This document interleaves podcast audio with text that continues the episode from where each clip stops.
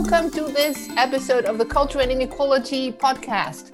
Today we are talking about culture and inequality outside the Western European and North American bubble. So, to do this, I'm speaking with two experts who have tried to understand how cultural inequalities work outside of the West or the so called West. So, I'm very happy to uh, that I'm joined here by, first of all, Professor Predrag Cvetičanin from Serbia, the University of Niš, and then second by Yang Gao from Furman University in the US. So, welcome, Peja. I know I can yes. say, and Yang. Can you briefly introduce yourself? Yes, my name is Predrag Cvetičanin. I'm an associate professor at the Faculty of Arts, University of Niš. I teach there sociology of art and sociology of culture and aesthetics. And in Belgrade, I teach the UNESCO course, Cultural Policy and Cultural Rights. Thank you. Welcome, Yang. Hi, everyone. Uh, my name is Yang Gao, and I am an assistant professor of sociology at Furman University. And I teach Introduction to Sociology. I also teach a class called Media, Culture, and Society. I also teach a higher level uh, methods class, particularly qualitative methods. Okay, thank you. Welcome.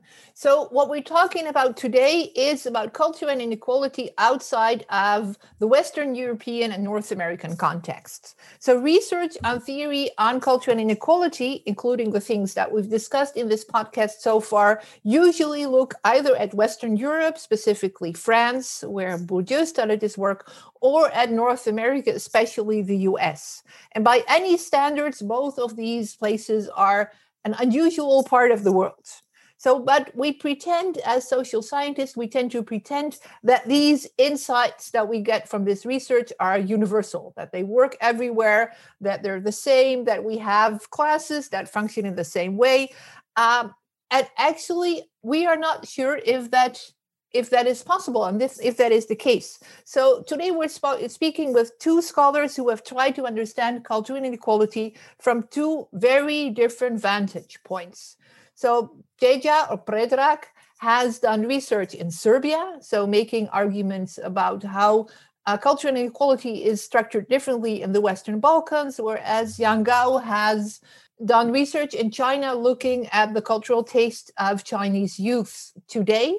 And both of them have shown that the mechanisms by which culture and inequality are related are not always the same. And that also means that uh, the theories that we use may need to be rethought when we start looking from a different place in the world. So the questions that we ask today are first, empirically, what does research outside of Western Europe and the US tell us about the relation between culture and inequality? But the question is also theoretically. So, what shortcomings or blind spots can we see in the current Western European or North European, North American theories that we have?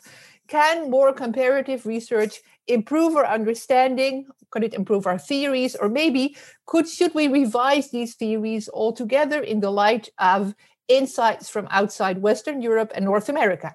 So, this is what we're talking about today with two experts from very different places, also looking at very different cultural forms, but coming up with insights that, are, that can help us think this through.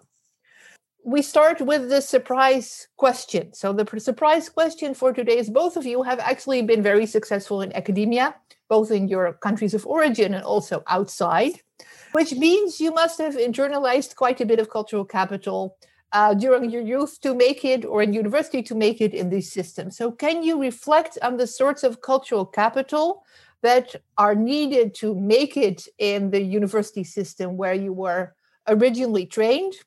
And maybe also on how this was different the moment you entered other uh, academic fields. So, maybe Predrag first. Yes, mm-hmm. I mean, uh, especially during period of Yugoslavia, we were constantly in touch with uh, global culture at the time, although it was not called global. Uh, when I was young, I had a new wave band. I, I played in a new wave band, and it was very often compared to bands like Joy Division, Gang of Four, Perry B, and so on. And although I, I already started to study sociology, I was sure that the major division in Yugoslavia is between those who like Joy Division and those who like Cure. But then in a brutal way i realized that it is not so. No that's not the and and this was not the major social division. No. Uh, thank you. My education was rather colorful or my mentor would say chaotic because I, I graduated in sociology in my own hometown. And then i went to do history of art in prague at the central european university do, did MA there in history of art. And after that, I returned home and did sociology of art masters in Belgrade. And after that, I went to London to study uh, philosophy of social sciences at the London School of Economics. Finally, did PhD in sociology in Belgrade. Thank you. So, can you say something about your experience of coming from Serbia and then moving specifically to uh, the LSE, which is in London? Uh, for for me, uh, this um, staying in Prague was a sort of preparation. Mm-hmm. It was a Western style education institution, plus with rather good facilities, especially library. Before that, I was in several uh, summer schools, also taught, for example, by close associates of Karl Popper, like David Miller and Mark Notturno. So for me, it was more or less without a problem to adjust to to teaching and to this sort of stuff. But on the other hand, it, my mother teaches English.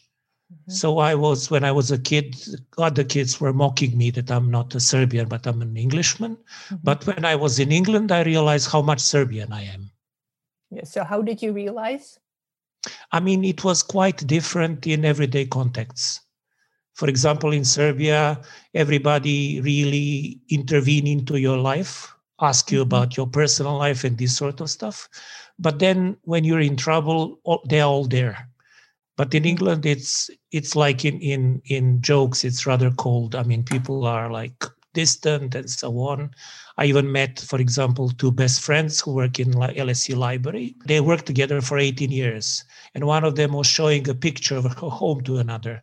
So I realized that they were never in their homes, best friends for 18 years. So for me it was a bit strange. This is a different type of society. So university wise it was just like cool.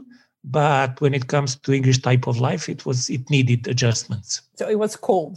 University was cool but the life was uh, but the, yes. Okay. the life was cold. Okay. So yang what about you? Uh, I think, like Predrag, I also had my fair share of traveling, but not as colorful as his. So I uh, finished my undergraduate study in China, in Beijing. I'm a born and bred Beijinger. And um, growing up, I really, uh, you asked about the cultural capital, that I come to think of it, I don't think I have much of the cultural capital as defined in the Western sense. So, for example, I don't play any instrument. I don't remember growing up going to gallery or museums or like opera because that's not part of the Chinese, you know, uh, culture. Uh, also, I am uh, I was born in the early 1980s. That's very soon after the 10-year cultural uh, revolution, uh, during which there's you know tremendous political chaos and the persecution of intellectuals in general. Uh, so it's really just kind of I'm, I'm I was born in the on the cusp of you know the cultural revival and the country reckoning with its this recent uh, traumatic experience and its cultural tradition. Uh, that said, my dad was a uh, uh, major in Chinese literature, so I I guess I could say I was a voracious reader growing up. Uh, for some reason, he emphasized when I was a, at young age to study English. So I also I always had really good English grade growing, uh, growing up, and also kind of grew an appetite for English uh, literature. just reading, not really the the canonical English literature, but whatever I can get my hands on. Later, I went to Hong Kong to finish my master's in sociology. And then uh, eventually, I came to the United States and studied for my PhD in sociology from Vanderbilt University. And so I was a sociologist through and through, I guess.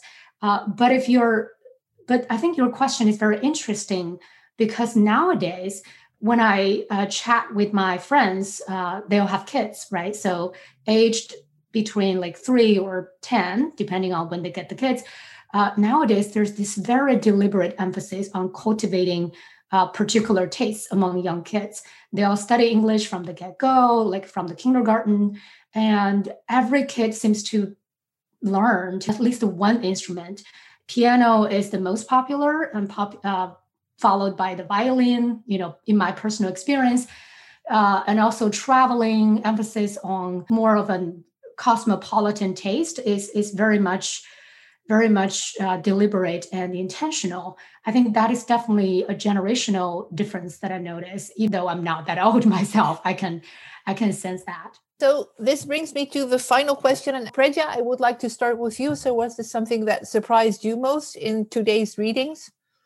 Uh, for me, I, I, mentioned this introduction is the best part. And it's really ambitious. It speaks about uh, overcoming methodological nationalism. Also, it speaks about infrastructures which help or prevent this circulation of intellectual goods.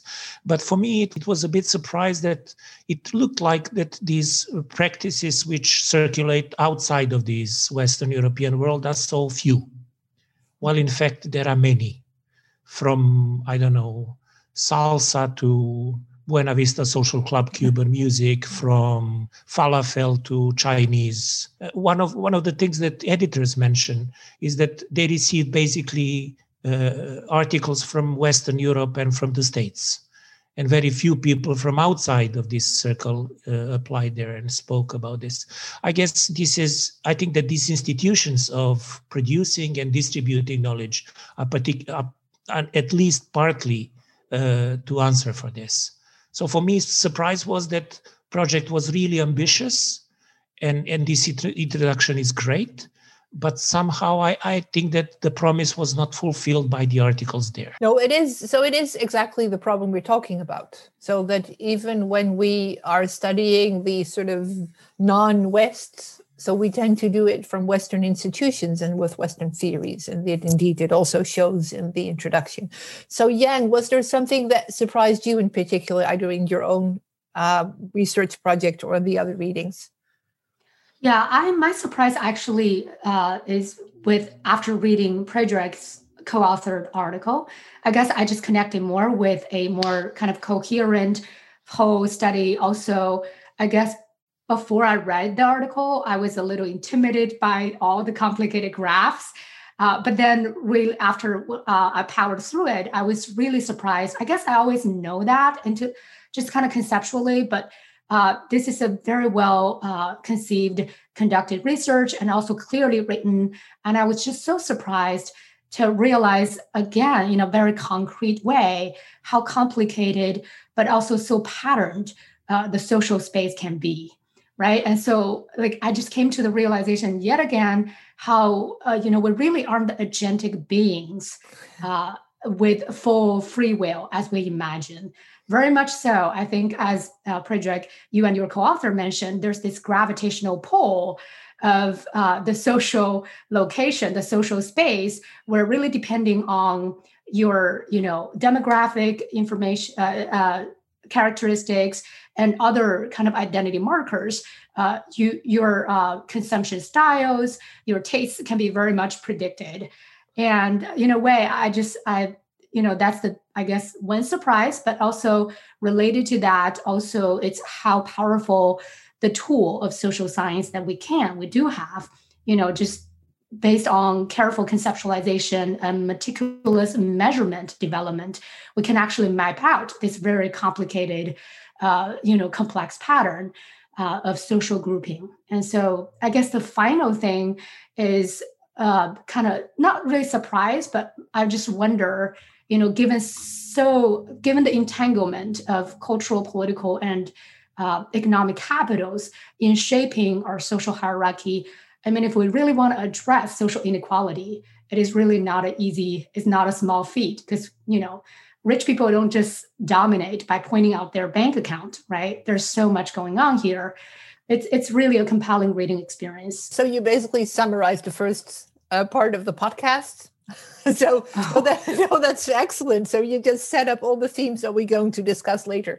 So what surprised me most actually was uh, emerged from the juxtaposition of both your articles, which is that once you start thinking about uh, culture and inequality, or basically any, any social patterning outside of Western Europe and the US, what emerges is not only so distinct social patterns that are indeed very patterned but really in different ways but also something that i think especially we in western europe tend to overlook this sense of very radical ruptures in the reproduction of culture that have happened many times recently. And i think this is this came out sort of between the lines in both of your papers and actually also in your answers where yang where you talk about the cultural revolution as a moment where sort of the logic of cultural and the patterning was completely uh, turned upside down in a very quick period. And of course the same happened uh, in serbia or in former yugoslavia and yugoslavia where also where the social patterning was completely sort of turned upside down very quickly. Sociologists of culture tend to have a, really a blind spot because in Europe it's so easy to think about this in terms of continuity.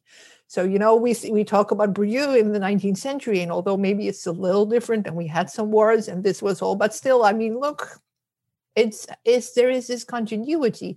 This really is a blind spot because it's much more natural for histories to not be continuous than to be right? So i think this is also something apart from the the insights in cultural dynamics really in in what we need to think about when we think about uh, societies that they that they have ruptures and they they can be disrupted very quickly. And even though at first i thought you know isn't serbia and china maybe a, a bizarre juxtaposition but i think it works well to show the the blindness that we have in the common theory so I would like to say, to ask each of you to say something about the reading. So there are three readings that um, uh, I suggested. So there is one paper by each of you, and then the uh, introduction to the special issue that uh, Predrag already mentioned.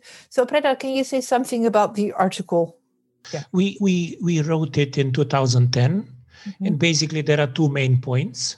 One of them is what I mentioned already that in order to study societies which are peripheral or semi peripheral, you need to adapt theories in order to be able to adapt theories which are which originated in other social context in order to get it right and the second main point would be and this is why the title is such that classes are not simply there classes are something that are made and they are made in several steps so you need to reconstruct these steps if you want to get them right. Mm-hmm. And this is what you do, right? Reconstruct. This is what we steps. try to do. Yeah. Yes. Thank you. So, Jan, can you briefly say something about your article?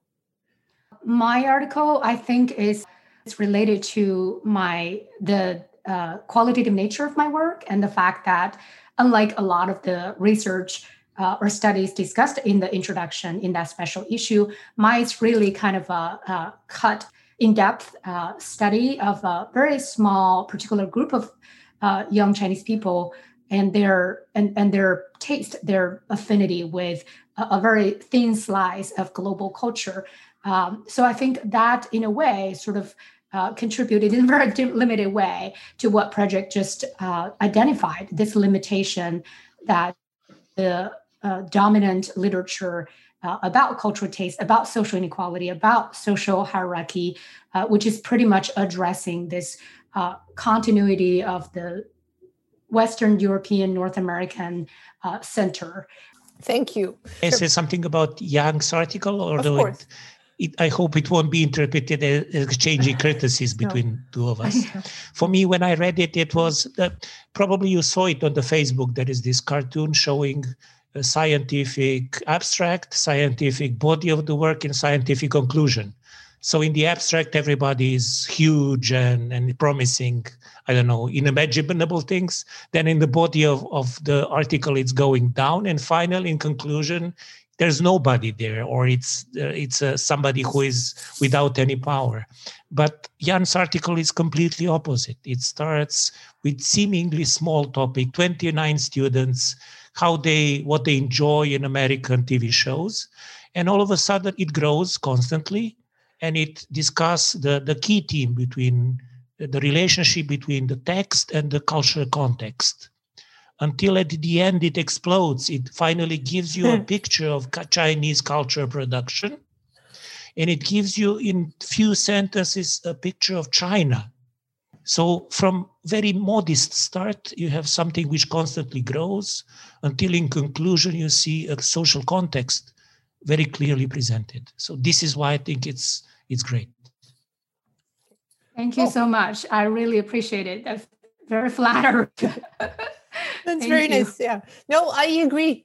I'm happy that that uh, you saw the same thing, Predrag. It's, uh, so then finally we have introduction to a special issue of Poetics, which is one of the or the main cultural sociology journal that we have. So it's a special issue by Simone Varriale, who we already met in this podcast when we talked about uh, culture and migration, and Noa Lavie, who is uh, from Israel. And this is a special issue, so it, it very quickly discusses each of the papers, but it also outlines a number of important themes on global taste. For instance, the omnipresence of highbrow lowbrow dynamics, the centrality of claims related to authenticity in these global tastes, which is also something that is highlighted in Young's article, the intersection of race, class, uh, gender, and nationality. And of course, what, what I liked best about it, what I will return to at the end, is an important critique of cosmopolitanism that the authors offer in response to sort of more optimistic, enthusiastic notions of cosmopolitan tastes. Uh, so we'll return to that at the end because what we'll do now is discuss each of your papers in a little more detail. So starting with Predrag's paper, again, so a little more detail what he does, what we can learn from this, So going back to the questions that I asked in the beginning. If we look at culture and inequality from these vantage points outside of Western Europe, and North America. So, what can you learn about cultural inequality empirically and theoretically? What does it tell us about the limitations and the blind spots of our theories? So, Predrag, can you say a little more about exactly what you did in the paper and what you found? Yes. We, I, as I mentioned, wrote it in 2010 with my colleague Mihaela Popescu. She's Romanian. We met in Prague and she's now in the States. She teaches in the States and she's the one who who he was she was able to do this MCA analysis at, at the moment, and this was more or less the the first our first coherent attempt to to translate Bourdieu's theory to adjust it to circumstances in Serbia, and um, what is typical for Serbia in relation to to culture is that there are in in contrast to France that Bourdieu studies in 60s, 70s, and 80s, there are two cultural hierarchies. In France, there is one cultural hierarchy, and then there are classes and groups which compete for the status of those who have legitimate culture. But in Serbia, and, and we also, I, I remember that for days I was struggling to find the, the meaning in the data that I have because I was looking, looking for two patterns. One pattern was the distinction between elite and mass culture. And the second pattern was the distinction between those who are culturally engaged and those who are culturally inactive. At the time when I wrote, this was considered to be like the, the major division. But I was not I was not able to find any of these. So after more than a month, I realized that the data shows that there is a huge division between local and global culture. And deeper we go into this, we realize how important it is for the field of cultural uh, styles in Serbia. And there is second axis, which is between traditional and popular culture, contemporary popular culture. So on one hand, local, global. On, on the other hand, traditional, traditional and popular. So you can have both, for example, local traditional, local uh, contemporary, global traditional, global contemporary. And we made an even broader hypothesis. I don't know whether Young will uh, agree with this, that in societies which are westernized in certain part of, in certain period of their history, either through colonization or through activities of their own elites, for example, in Serbia, in Russia, in Turkey, elites this this this westernization at a certain point and there was a constant tension between uh, local domestic culture and foreign culture and today, this distinction is more about distinction between local and global culture. And when you say global, uh, we thought about global as cultural forms which are more or less every you can find everywhere. So you can find hip hop everywhere. You can find opera everywhere.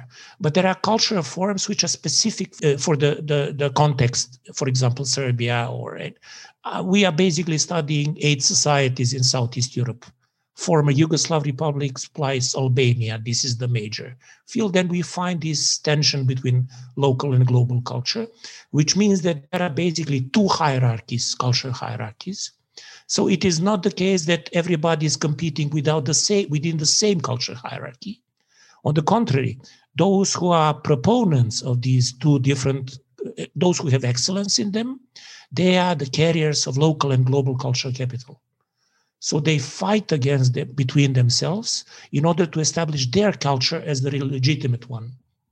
Both Bourdieu and Herbert Gans claim that these um, struggles, which concerns taste and cultural practices, are not naive at all. These are basically these are basically struggle whose culture will dominate society. So one of the main uh, struggles in Serbia is the struggle between local and global culture. So these are two notions that we introduced. If I have more time, maybe I can speak about two, ty- two types of social capital. Yes, please. So we were aware about this distinction of bridging and bonding social capital, but again, we were not sure how, what to do with it because there were two types of social capital which appeared in our research, which were close but di- different. So one of them we called political social capital. Now we call it uh, social capital of powerful connection. It would be guanxi in China. It would be blat in Russia. So these are connections that you can use to perform social closure. These are networks that you use that ex- to exclude others for using the same goods and services. This is one type of social capital. And it can be informal because it's interest based. And there is another type of social capital, which we call social capital of solidarity. And then it's, it's usually connected to uh, close networks of relatives and friends. And they are there also for emotional support. They can support you with small amounts of money. They can do you a small service, take care of the elderly or the baby. But basically, their function is mostly this emotional support. So these are two types of social capital that we realize are present in Serbian society. Mm-hmm. And the fact is that once we realize that these are the capitals, we constructed social space, which is for Bourdieu, is the adequate of social structure. But using these capitals, and then social cap- social space in Serbia turned out to be quite different, particularly when it comes to the principle of composition of capitals. In Bourdieu, there is this volume of capital, three, three main dimensions of social space are volume of capital, how much capital you have in total. Then the second dimension would be composition of capital. But Bourdieu, in his practice, he's using only cultural and economic capital. He's not using social capital at all. So composition of capital basically means do we have more economic capital, more cultural capital, or they're in balance. In our interpretation. The third dimension is the social trajectory, how these first two dimensions change in history, in time. But in our social space, it turned out to be a very complex jigsaw puzzle in which there are regions of this which are determined by different key resources. So if your key resource is land, means possession, mm-hmm. that means that it's likely that your behavior, your practices would be which be linked to that and you can explain for that behavior of the peasants of farmers do whatever you want but don't take my land this is like the the core thing for them or if your if your key resource is global cultural capital. Then you will your practices will reflect this. So we changed the way that social space is constructed but as as Jan mentioned it it it still proved to be a highly predictive scheme we were able to predict culture practices, political orientations, identities from that. There is a strong this gravi- social gravitational pull which shapes these practices. And finally, we wrote another article. We just finished it, and I will later on speak more about it. It's called How to Analyze Class Structure in Hybrid Societies. And hybrid societies we consider to be those in which it is not that that economic field is the one we generate social inequalities. But social inequalities are generated from all social fields, especially from the political one. And there are two different mechanisms which generate social inequalities. One would be exploitative market mechanisms, and second would be social closure mechanisms, which then shape your social position in the social field. Yes, thank you. Very interesting. Actually, it's I remember reading it for the first time and then rereading the article recently for the podcast, and actually thinking that that what's uh, you describe now actually sounds more familiar to me than it sounded uh, 10 years ago.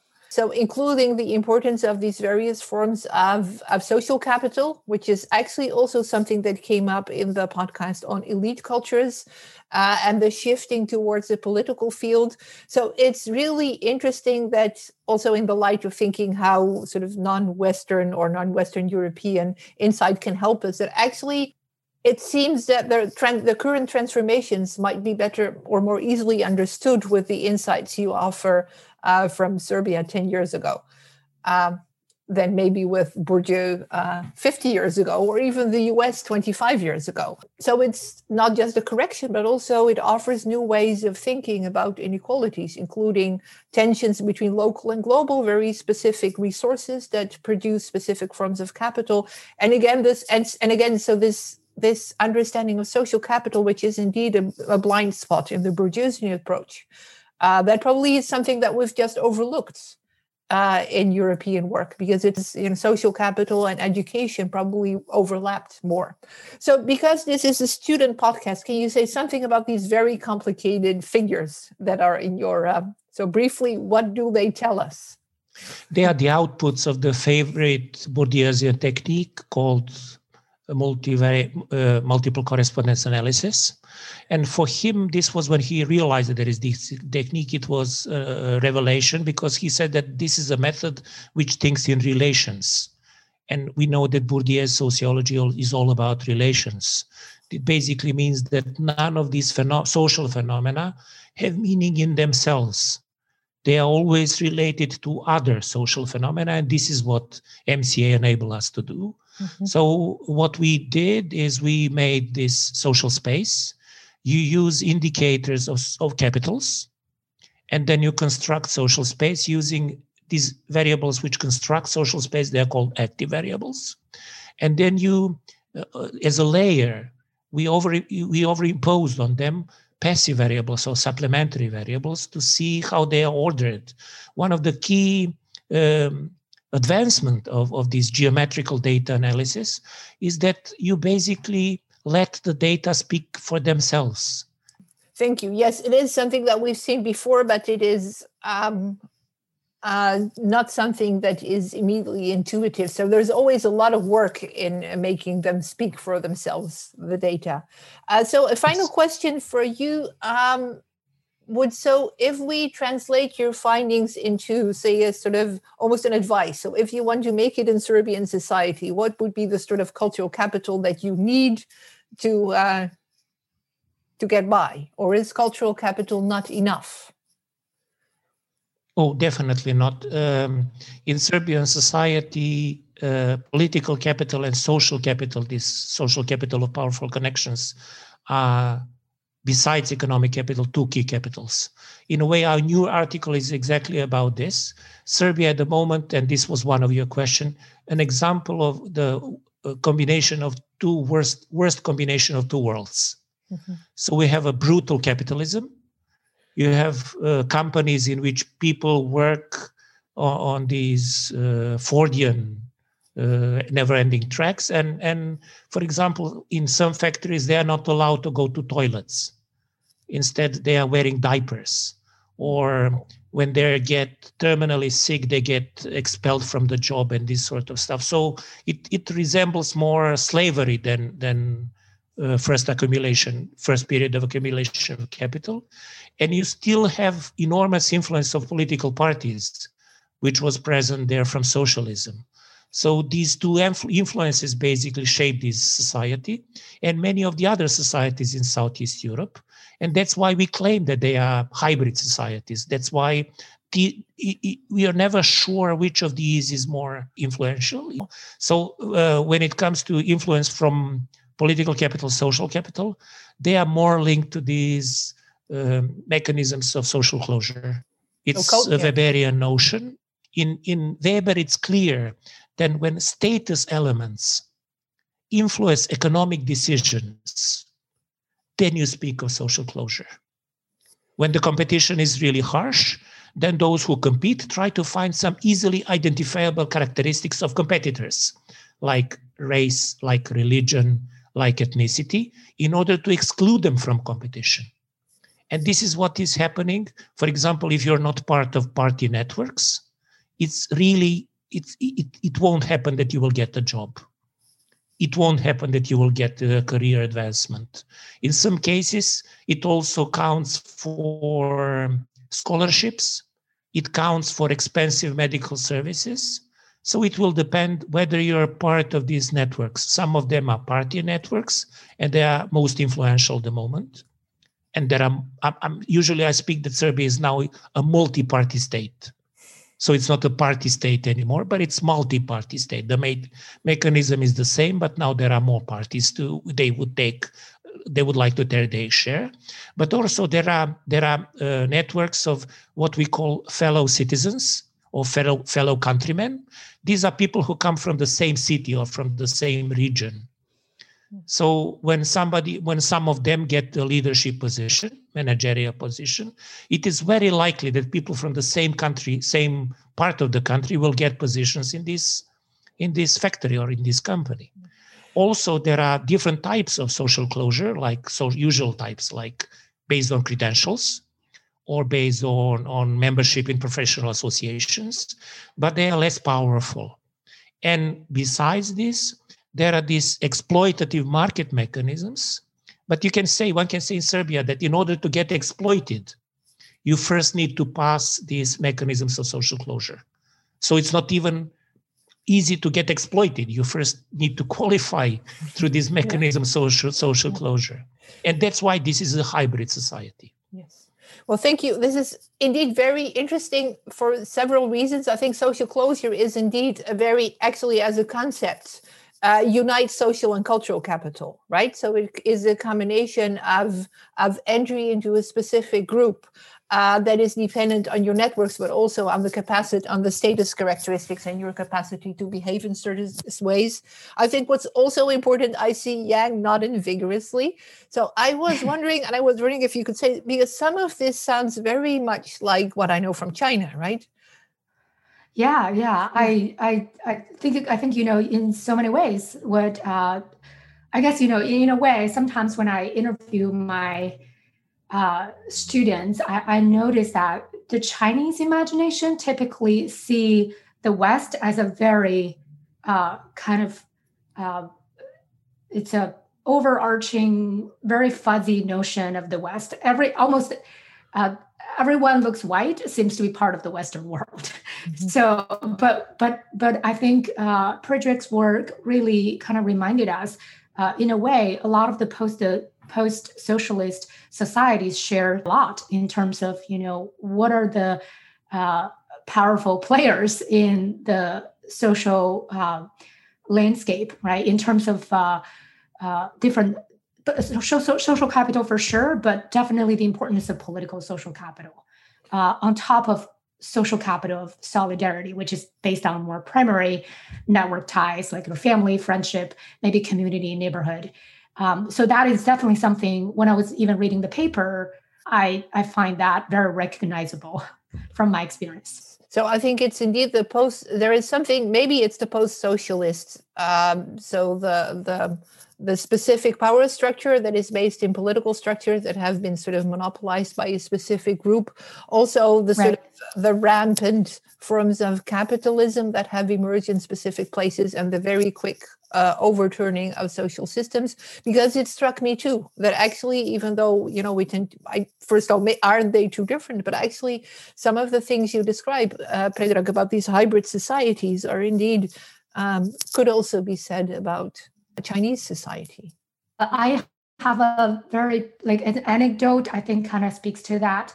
My cousin, who is a aspiring entrepreneur, um, and years later or years earlier, but he, when he was doing college, for a long time he was debating should he join the Communist Party, uh, in other words, claim the party membership or not. And he's uh, the reason he would want to do that is because in China, even even if you are a private entrepreneur, you still want to have the party membership because it will give you access to some perks. It will make you more trustworthy when you are applying for certain things, you know, clearing some license or whatever.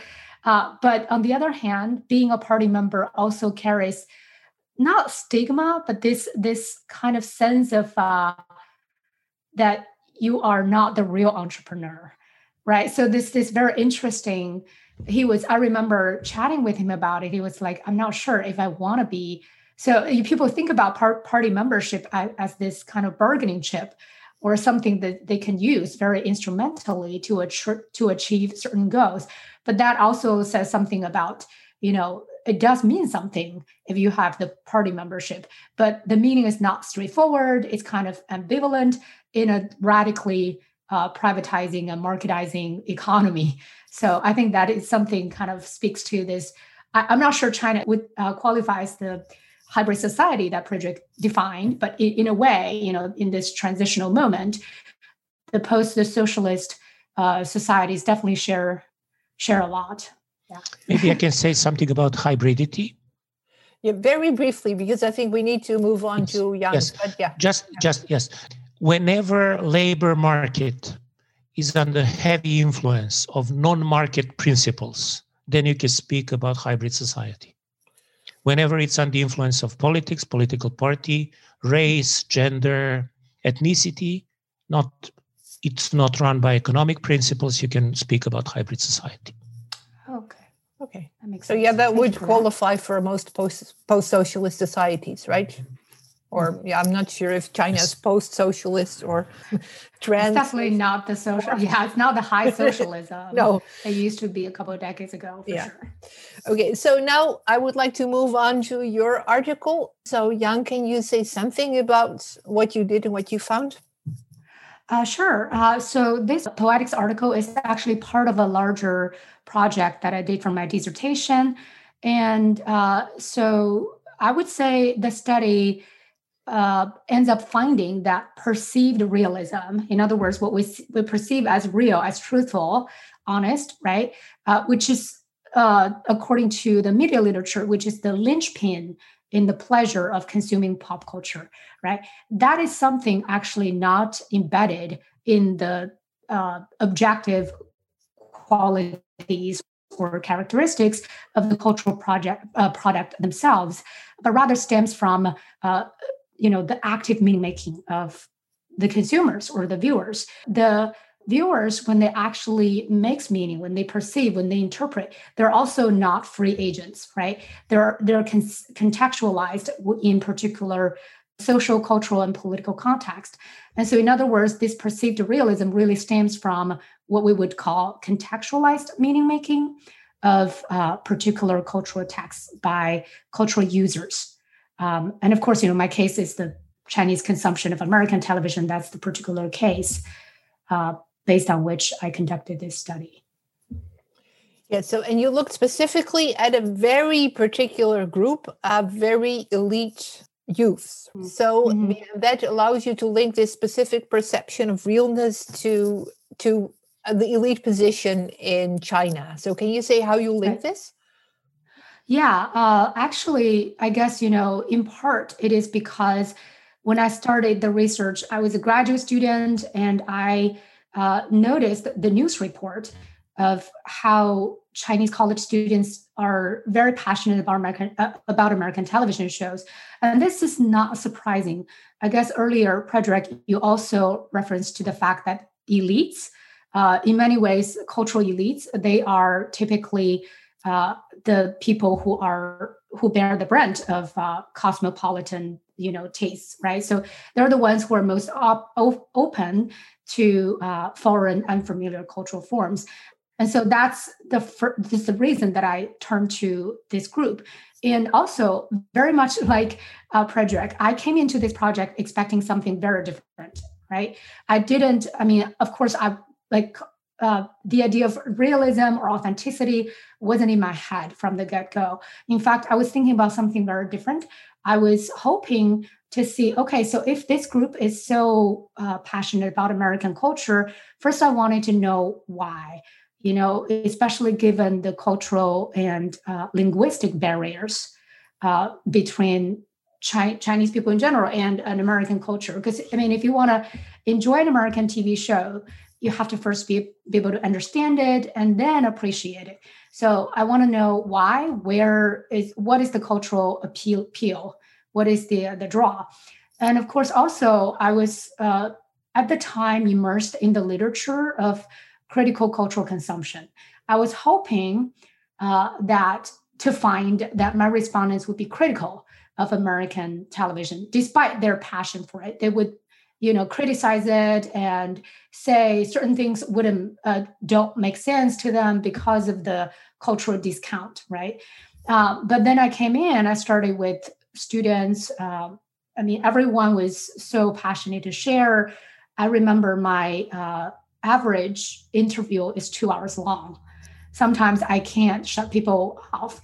And the interesting is the interesting thing is people have different reasons for liking American television. One of one common reason is, oh, I started off uh, wanting to uh, sort of polish my English to speak more authentic English because I know it's gonna uh, it's gonna bode well for me in higher education, in my employment prospect. Uh, but then everybody seems to be sharing this refrain when they rave on about their favorite TV shows, which is, oh, this particular show is so real. This is why I like it. And that particular show is very real. It really speaks to me. It's, it really resonates with me. And that's fascinating because, uh, I mean, what is real about Gossip Girl? right? I don't know if that's, I mean, back then it was a popular show when I was interviewing my respondents. What is real about, um, uh, I don't know, Friends, right? I mean, that kind of sitcom setting in New York, Central Park it, it's kind it's very it's very it's not very familiar to the everyday chinese experience. So but then again we're talking about a bunch of highly educated very savvy stu- college students. So i i just kind of ask more questions follow up questions probing. What do you mean by that? And so it dawned on me very quickly or gradually but like quickly when i powered through the interview data is that they're they really are not talking about verisimilitude. They're not talking about how you know close the representation of American culture, American people, American society, on those shows uh, are matching with their imagine, imagination of Americanness. It, it has nothing to do with that. Uh, rather, they're very aware that these are manufactured products. These are shows that are made, crafted, uh, and uh, sometimes rewritten because of uh, uh viewer rating. Uh, and then they're so they're not that naive about this production process. Uh, but it, it's actually precisely because they realize that people constantly talking about this, the attention to the detail is very uh, very good. And the fact that they are addressing this controversial matter, uh, that they're having this debate about the merit of uh, nationalism or patriotism in this show called 24 uh, is, is really something I think is, is, is very transparent, right? So in other words, it's not really applauding, oh, this is uh, this is so much like the American life as I imagined it, or raving about the consumerism on the show, but more about uh, this is a job well done. This is a story well told. And in that sense, it is uh, it, it is respectful to my intelligence as a consumer, as a viewer. Mm-hmm. So I think it's that kind of recognition give them a sense of realism, right? And of course, you know, I talked about when they talk about uh, authenticity or realism. Obviously, we were talking in Chinese, and so the Chinese phrase that they use is American television is really 真实, and that's that's a concept composed of two words uh, or two characters, two Chinese characters. Zhen means real or truthful uh, or honest, and Shi means solid, um, um, solid and trustworthy. So it's if you combine the two, really about trustworthiness of this particular cultural taste right? That it is actually gra- grappling with the messiness of life uh, in a very competent way as opposed to okay i'm just telling this really uh, tepid or propagandist uh, uh you know story in order to preach a point which very much was the main fare uh, in the chinese tv market if not entirely now, but definitely uh, when I when I when I collected data for this project, that was 2000 and um, 2007, 2006, yeah. 2007. So this understanding of of of realness and authenticity, like mm-hmm. all cultural tastes is about opposition right? Yes. So this is so the relation relationality that also that Predrag just highlighted is so it's also so you like something which also means that you don't like something else. That's a very good point. In fact uh, that just reminds me and if um, i think it also is reflected in the quotes in this particular paper. Mm-hmm. Uh, I never really asked the students because my my intention was to study their their fondness, their enthusiasm for American television. I never really asked them deliberately what they think of Chinese television. But if you look at the quotes, and actually the quotes that didn't get into the publication, almost everyone began talking about uh, affinity with or appreciation of American television by starting with, oh, because it's so much better than Chinese TV. I know this Chinese TV show which is about this party secretary, this party, uh, you know, official who is portrayed in this particular way. But in fact, we know, you know, corruption is rampant in China, and this kind of, you know, uh, say, stage or saint-like uh, pol- politicians or or like statesmen are really not realistic. So they they tend to juxtapose. They tend to offer of their own volition this kind of opposition, this kind of uh, comparison and contrast. They are they're not naive. They're not uh, they're not uh, uninformed, but they're but they're uh, comparing that within their own cultural context. Right. So, and can you say something because, as you said, this is now uh, 13 years ago. So yeah. obviously, China has changed. Uh, Chinese television also and media production also has changed quite a bit. So, do you would you expect uh, this to work in the same way today as it did uh, when you first talked to these people? We're still, again, we're still trying to figure out a way to to make sense of the pattern. But I think in China right now, there's there is definitely uh, taste hierarchy, even just reflected uh, in people's uh, appreciation of television shows from different areas, and it seems to be that English speaking uh, television um, or, or, English English language shows seems to be carrying a particular kind of cachet, and uh, so that people who are who like American shows or British shows, uh, they I mean we've found that they seem to have you know uh, better educated parents.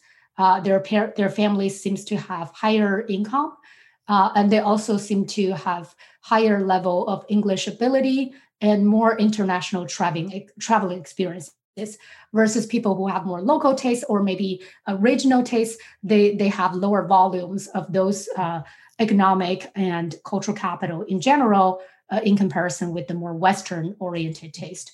So that's something that i i think uh, is emerging but it, there's a lot of nuance to that too So it has actually this takes us back to what you said at the beginning of your friends um, who are now all sort of prepping their kids for learning English yeah. and for so it's actually so this is the sort of cosmopolitan capital that we see emerging in many different places where where young right. elites focus on international or young upper middle classes focus on international uh, consumption patterns which can function as sort of a, a way to pave the way for uh, international careers, but also for local upper middle classes.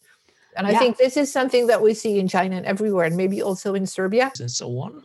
And Serbia is now a very divided society in many aspects.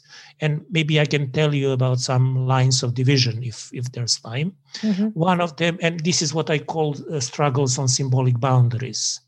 We have a huge project on struggles on symbolic boundaries, and there are four symbolic battlefields in Serbia.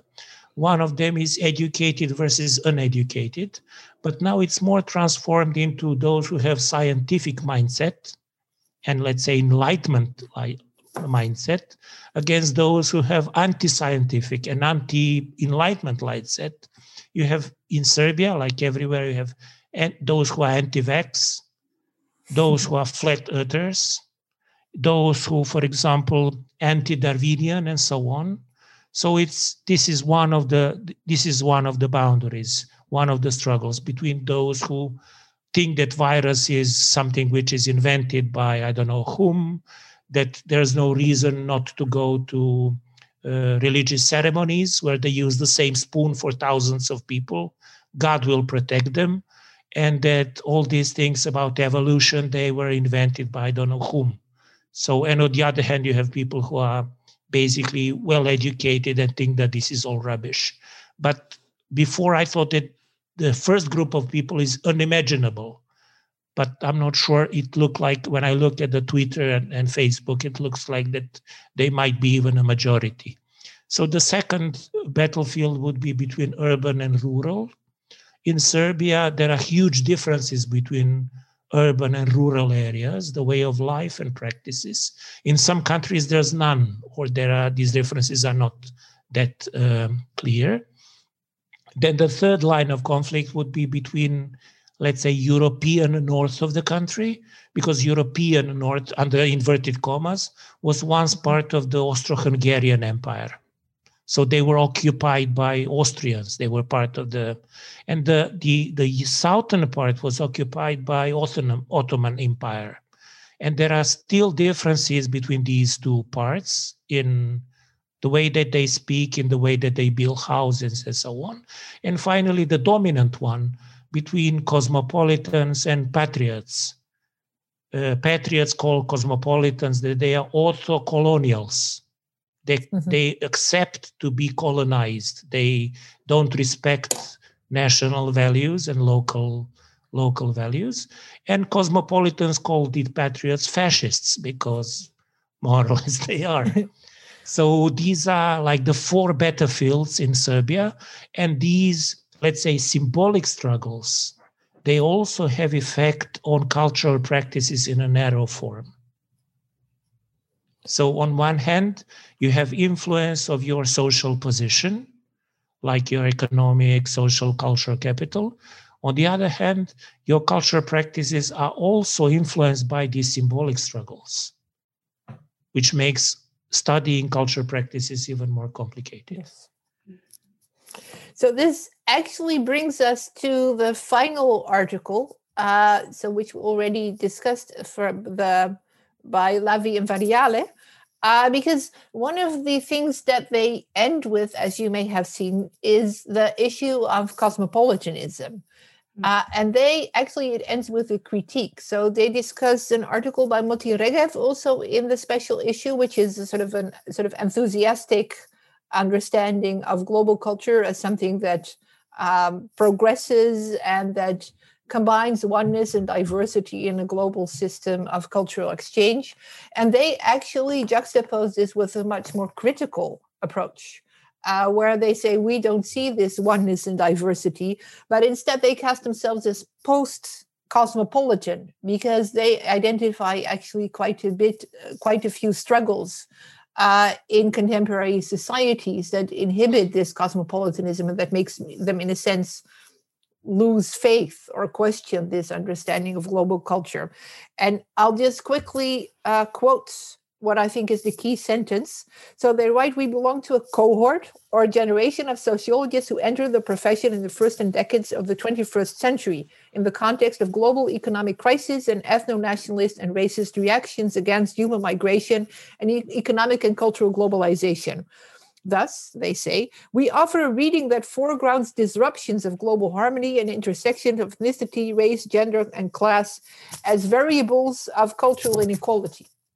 So they actually move from from cosmopolitanism and globalization as this sort of move towards at least a cultural system that is able to to to unite people uh, to really a more fragmented understanding that they call post cosmopolitan, where the ruptures and battlefields are actually becoming much more visible.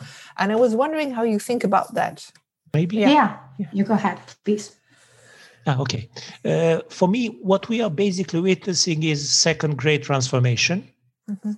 If the first transformation was to give birth to sociology, with movement from local communities to a national state, we are now moving from the national state to the global situation. And I see all these nationalisms and, and these anti-migrants and this sort of stuff as very reactive. I'm sure that people didn't really like the move from the local communities into a national state. And this is what is written in, in sociological classics.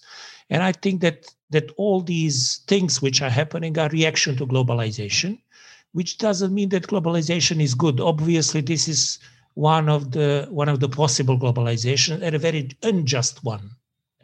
So there are there can be different versions of globalizations of globalization. We are now witnessing probably the, the very unjust version.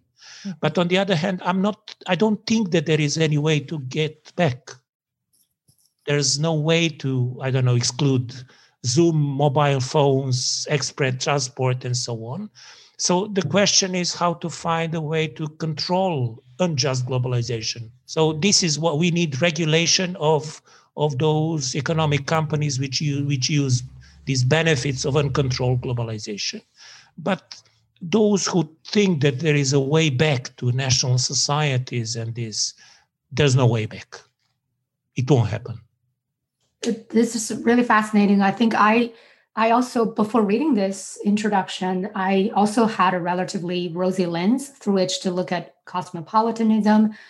But I guess you know, reading this introduction and also just having this conversation, uh, hearing what you have both have to say about this, and also uh, Iselinda, our our joint project that we're still uh, collaborating on, I think really makes me think cosmopolitanism with just give it more thought. So the idea of cosmopolitanism doesn't really mean uh, that exchange is equal and bilateral. It also doesn't mean the power relationship between the West and the East or the global North and the global South are, are now balanced, right? So there's actually a lot of misunderstandings, even among elites, I think, when they are um, kind of uh, embracing, uh, celebrating uh, the the the uh, foreign, the novel, the unfamiliar, the exotic, right? Uh, there's this kind of, in a way, it's it's it's really this. I wouldn't want to say um, uh, fetish, but but it's more like a fascination and imagination of the otherness.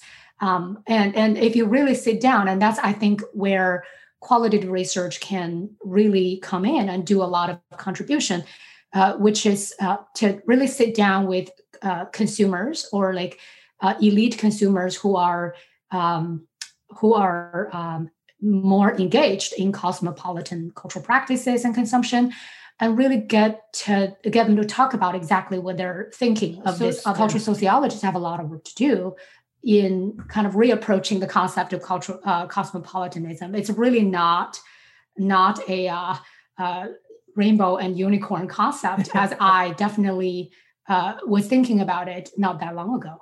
Mm-hmm.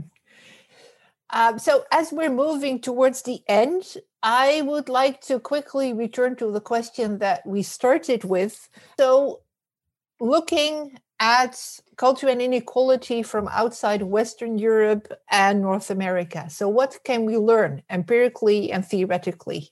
So, to sum up, so Yang, what would you say? What can we learn from? Um, I think Wow, there's a lot. I feel like I'm still processing. Uh, but I think, you know, the idea, a project also mentioned from the get go, uh, class is something that is formed. Uh, and in academia, it's a concept that we create, we conceptualize, and we uh, find different variables and measurements in order to understand uh, largely the uneven, unequal distribution of various social sources. Uh, but I think you know, given that ori- uh, origin, it is it really makes more sense to study class, to study uh, you know uh, how class is made and reproduced, uh, depending on the context.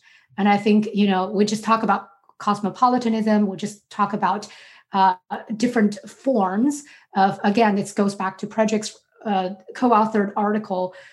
Even when we are conceptualizing various forms of various social resources into types of uh, types of uh, capital, there are still vast differently ways that you can conceptualize exactly what you mean by cultural capital, exactly what you mean by social capital. Are there subtypes of uh, cultural uh, and social capital? Uh, and so, and how do we measure economic capital, which is a beast of its own, right? So, I think all these things are um, embedded in the uh, political, cultural, and economic tradition in different societies, and especially for societies where uh, radical social transitions, or as you say, the ruptures, uh, are, are being experienced right now. And thank you. So, Peja, what for you? What can hmm. sociology learn from your perspective? I think that um, one of the things that is, uh, we discussed it. I think that this translation into another social context is also needed from one Western society to another. So even if you, for example, you take some theory which originated in the United States, in order to apply it to Belgium or to Holland, you still need to retra- retranslate it. So I think that this pre- prior work of translation is is needed, and somehow it, it, it can some sometimes take a lot of work before you you start your empirical research. For me, also these hybridities. Uh, we didn't speak much about these hybridities in, in this other term, these cultural hybridities. These are the things that are very interesting to study because most of these things which are taken from other societies are either neutralized or made exotic mm-hmm. in order to be accepted in other societies. For example, from the region, most of the people know Goran Bregovic, musician, or Emir Kusturica. And what both of them are doing is to make this culture from the region very exotic, usually taking gypsies as a model in order to make it in order to make it interesting for the West. But very often it has very little to do with the genuine local culture. I guess that in case of China, this is the process which also takes place that you neutralize some practices in order to be accepted everywhere. One of the topics which we didn't discuss much, but for me is extremely interesting, is this discrepancy between technical culture and the mindsets. Hmm. There was this technological uh, determinism, which basically claimed that once this technology changes and is accepted all around the world, it will bring social changes in more or less the same direction. But then you have people with mindset from the medieval periods which are extremely skillful when it comes to technology. So there is this discrepancy between deeper values and practices and this technological development. So I think it's also technological change do, do not necessarily lead to cultural change, and especially do not lead to cultural change in the same direction. So these are the topics which I think are some of the fascinating topics that we can study all around the world. Yes, indeed. So in a way, we can so we need to separate maybe different forms of uh, informational capital. Uh, so the technological capital and the sort of various forms of cultural capital as different, really distinct axes also of uh, engagement. Um, so can you just summarize quickly in one or two sentences what sort of things you think students could do to think this through? For me, it was a suggestion to think of the ways in which uh, horizontal social divisions, usually in sociology, it is claimed that things like gender, ethnicity, race, shouldn't have influences on social inequalities, but in fact they do. So uh, I would like students or those who listen to this podcast to think about mechanisms in which they contribute to vertical social division, so social inequalities. We conceptualize social inequalities in our own work as inequality in social powers, not inequality in money inequality, inequality of different social powers, which can be measured by economic capital, political capital, social capital, and cultural capital. So, how belonging to certain ethnicity, race, religion can influence your social position and especially which are the mechanisms that this is done. And I also suggested two books which speak about this one by Charles Tilly, and the one other one is by Rogers Brubaker. Uh, in some aspects, they can, for especially Tilly's book, can be naive, but it breaks new grounds in thinking about the relationship between differences and inequality. Yes. So both excellent books, also very readable uh, books on indeed the relation between difference and inequality or vertical and horizontal uh, divisions. Uh, so very interesting indeed. So Yang, you also had a suggestion for a student activity. Uh, yeah, sure. Uh, so we talked about how global television landscape has been changing really fast, and the paper uh, that is assigned for this podcast by me was uh, about Chinese uh, Chinese uh, consumer Chinese viewers perception of American television, but that was several years ago. The data was collected even earlier. And so, given the fast changing TV landscape and global relationship, uh, a lot of which we talked about in this podcast, uh, I was wondering if students would be interested to uh, see they can do some research and uh, maybe have a discussion about how uh, Chinese viewers, their uh, relationship with American content, television in particular, but could also be, um, you know, movies, uh, whether that have changed, right? And so, of course, these changes may be shaped by many changing um, factors. It could be uh, related to cultural protection, For example, we know that China, as this big market. Uh, American TV, um, film industry, even video game industry have been increasingly targeting the Chinese um, consumers. I, for, for example, there's this talk of uh, increasing or, or adding the Chinese, so-called Chinese elements to Hollywood movies. So you would have this product, really hideous products placement uh, in a in a Marvel movie, uh, or you know you have a couple of Chinese celebrity actors, actresses showing up for like 10 seconds, not even have a line, right? This kind of uh, interesting product production strategies. Uh, also, we know in the United States and in China and around the world, really streaming platforms are um, increasing. There's increasing number of streaming platforms, and that would change uh, the uh, sort of avenues through through which people get content. And finally, of course, local uh, you have local production uh, centers like South Korea uh, that we mentioned earlier, right? These also would potentially shape the consumer taste uh, of, Chinese young people.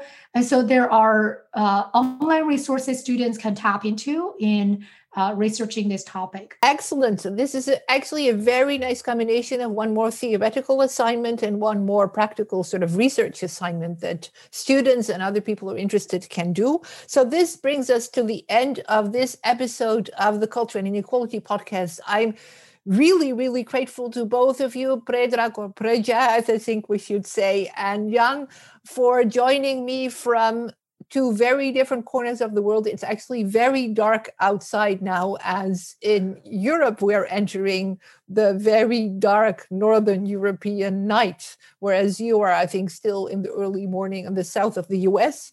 It was a wonderful conversation. I feel like I learned a lot about are thinking about culture and inequality and class and consumption and the way it functions and also how we what we learn from sort of going outside of our own bubble which is western european and north american. So before we leave this podcast i would like to ask you what it is that you can't let go this week. So what will remain with you after this conversation? And Peja i'm starting again with you uh, I'm, I'm not quite sure. I mean, probably it's the feeling.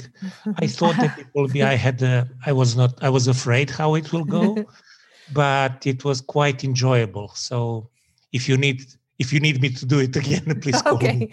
Well, thank you. I also thought it was quite enjoyable. So thank you. So sorry to have made you nervous. I didn't want to. So so Yang. So what can you let go this week? Um, I again a lot really uh, but I, I, think i think i'm still wondering this question but i also wonder about the mechanism right because we talk about people have different access to cultural capital political capital and um, social capital an economic capital. Sorry, it's not the poli- it's not the political capital, but the social capital. There's a political form of it. Uh, but I think you know to speak of capital and to really uh, get to the root of why we're talking about different forms of capital, I always like wonder how do the three forms of capital, if we're still using those three, converted into one another to make our our society such a hierarchical world um, to make social inequality such a intractable social problem?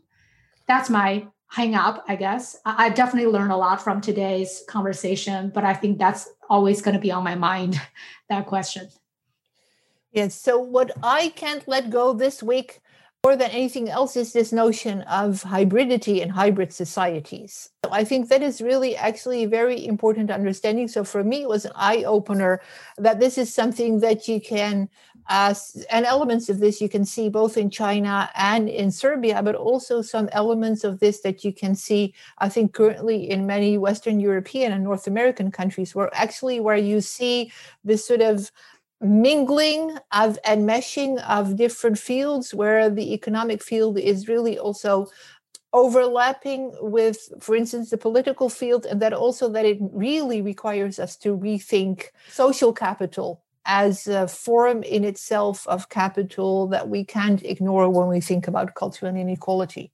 So thank you for that. Um, so, thank you so much for joining us. I hope thank you also to all the listeners for joining us. I really hope you will join us again for a next episode of the Culture and Inequality podcast. And for now, I wish you a good evening to you. And uh, I hope to see you again soon, maybe also in real life at some point. Thank you. thank you. Thank you so much. Thank you.